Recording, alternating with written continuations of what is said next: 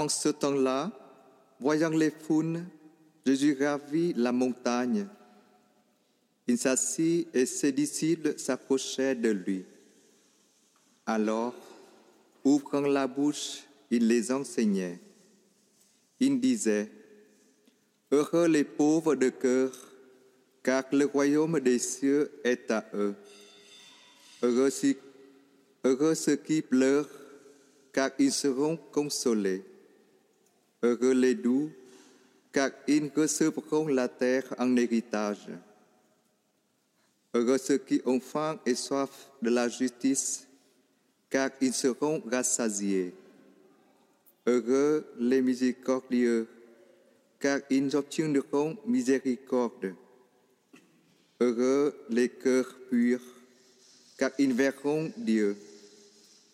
Heureux les artisans de paix, car ils seront appelés fils de Dieu. Heureux ceux qui sont persécutés pour la justice, car le royaume des cieux est à eux. Heureux êtes-vous si l'on vous insulte, si l'on vous persécute, si l'on dit faussement toutes sortes de mal contre vous à cause de moi.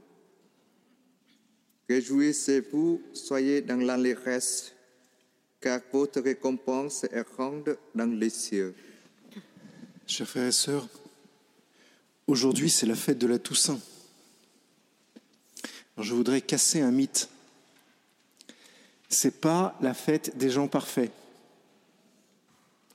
Vous savez, c'est pas la fête des étiquetés parfaits. On se dit, celui-là, on dirait qu'il est immaculé conception, euh, il n'a jamais péché. Moi, quand je vois les sœurs, de temps en temps, je me dis, oh là là, c'est impressionnant. On dirait qu'elles sont immaculées conception. C'est pas de ça dont il s'agit ici. L'Église ne fête pas ceux qui ont réussi.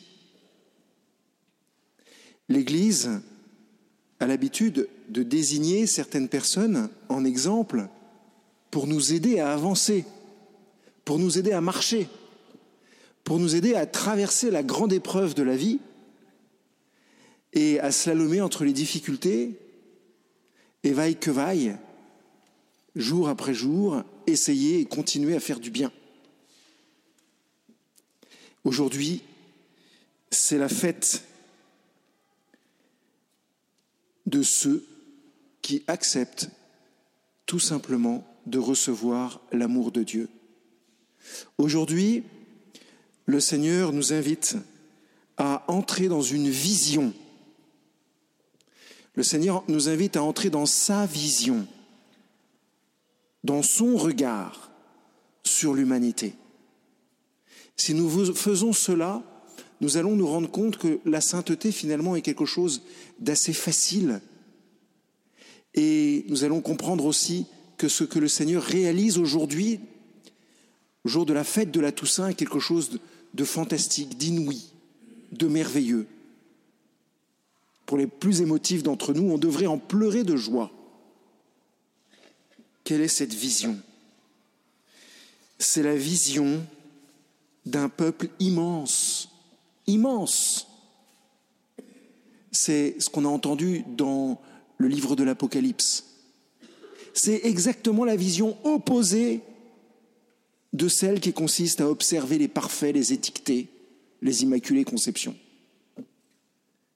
La vision de Dieu sur nous, sur les saints, sur les élus, attention à ce terme, pas ceux qui ont été choisis pour être les meilleurs, mais ceux qui sont choisis pour que son amour grandisse, s'épanouisse, rayonne sur l'humanité tout entière.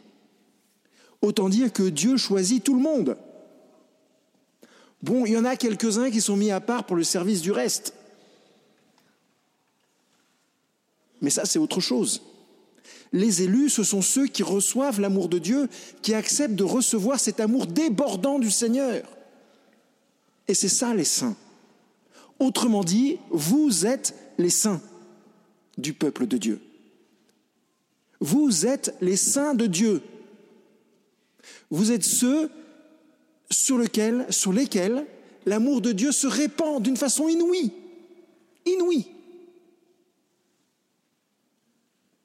Je sais bien que quelques-uns parmi vous se disent, mais moi, mon Père, si vous saviez mon péché. Sur quoi je vous disais, mais toi, mon fils, si tu savais à quel point Dieu t'aime. Sa miséricorde enveloppe ton péché, chasse ton péché, te guérit de ton péché. Comme moi, vous avez entendu certainement la dernière phrase de la deuxième lecture.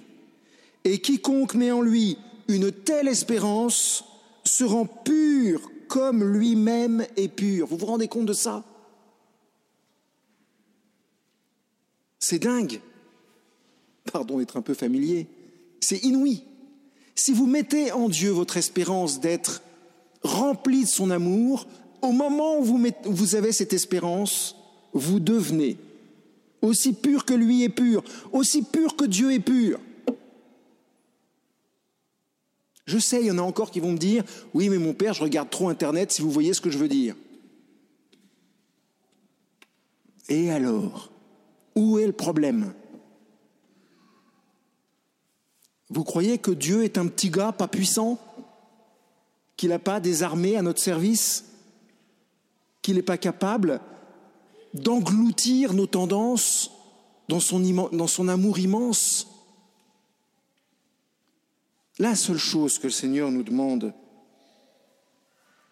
c'est que nous acceptions son amour. S'il y a un truc à retenir, c'est ça. Accepter ce qu'il veut nous donner. Juste l'accepter. Et nous, faisons partie de cette foule immense, la foule des sauvés.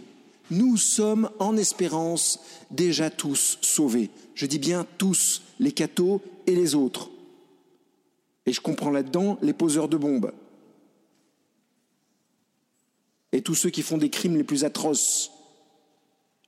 Le bon Dieu aussi peut pulvériser leurs péchés, peut les rendre purs comme lui est pur. Mais c'est vrai que le bon Dieu a besoin il a voulu avoir besoin de notre prière.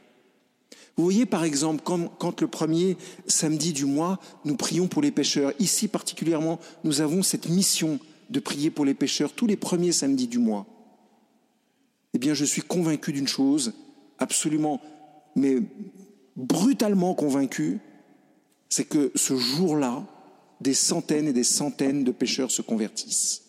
Simplement parce que nous, nous implorons le bon Dieu simplement parce que nous rendons grâce et nous, le remercions pour son immense amour. Souvenez-vous, Pranzini, une gamine, une gamine, quel âge elle avait Thérèse à ce moment-là? 13 ans et demi. Rien du tout. Qu'est-ce qu'elle avait fait d'extraordinaire? Rien du tout. Qu'est-ce qu'elle avait compris? Pas grand-chose. Elle n'avait même pas le droit de lire le journal. Elle chipe le journal de son père et remarque que dans le journal, il y a un criminel qui va bientôt mourir et qui ne croit pas en Dieu. Et la gamine, pardon pour celles qui ont 14 ans,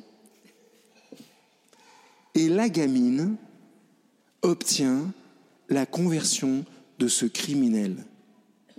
Vous croyez quoi? Qu'elle a jeûné pendant 15 jours? Elle a juste prié comme une chrétienne. Elle, est juste entrée dans l'espérance de Dieu. C'est tout.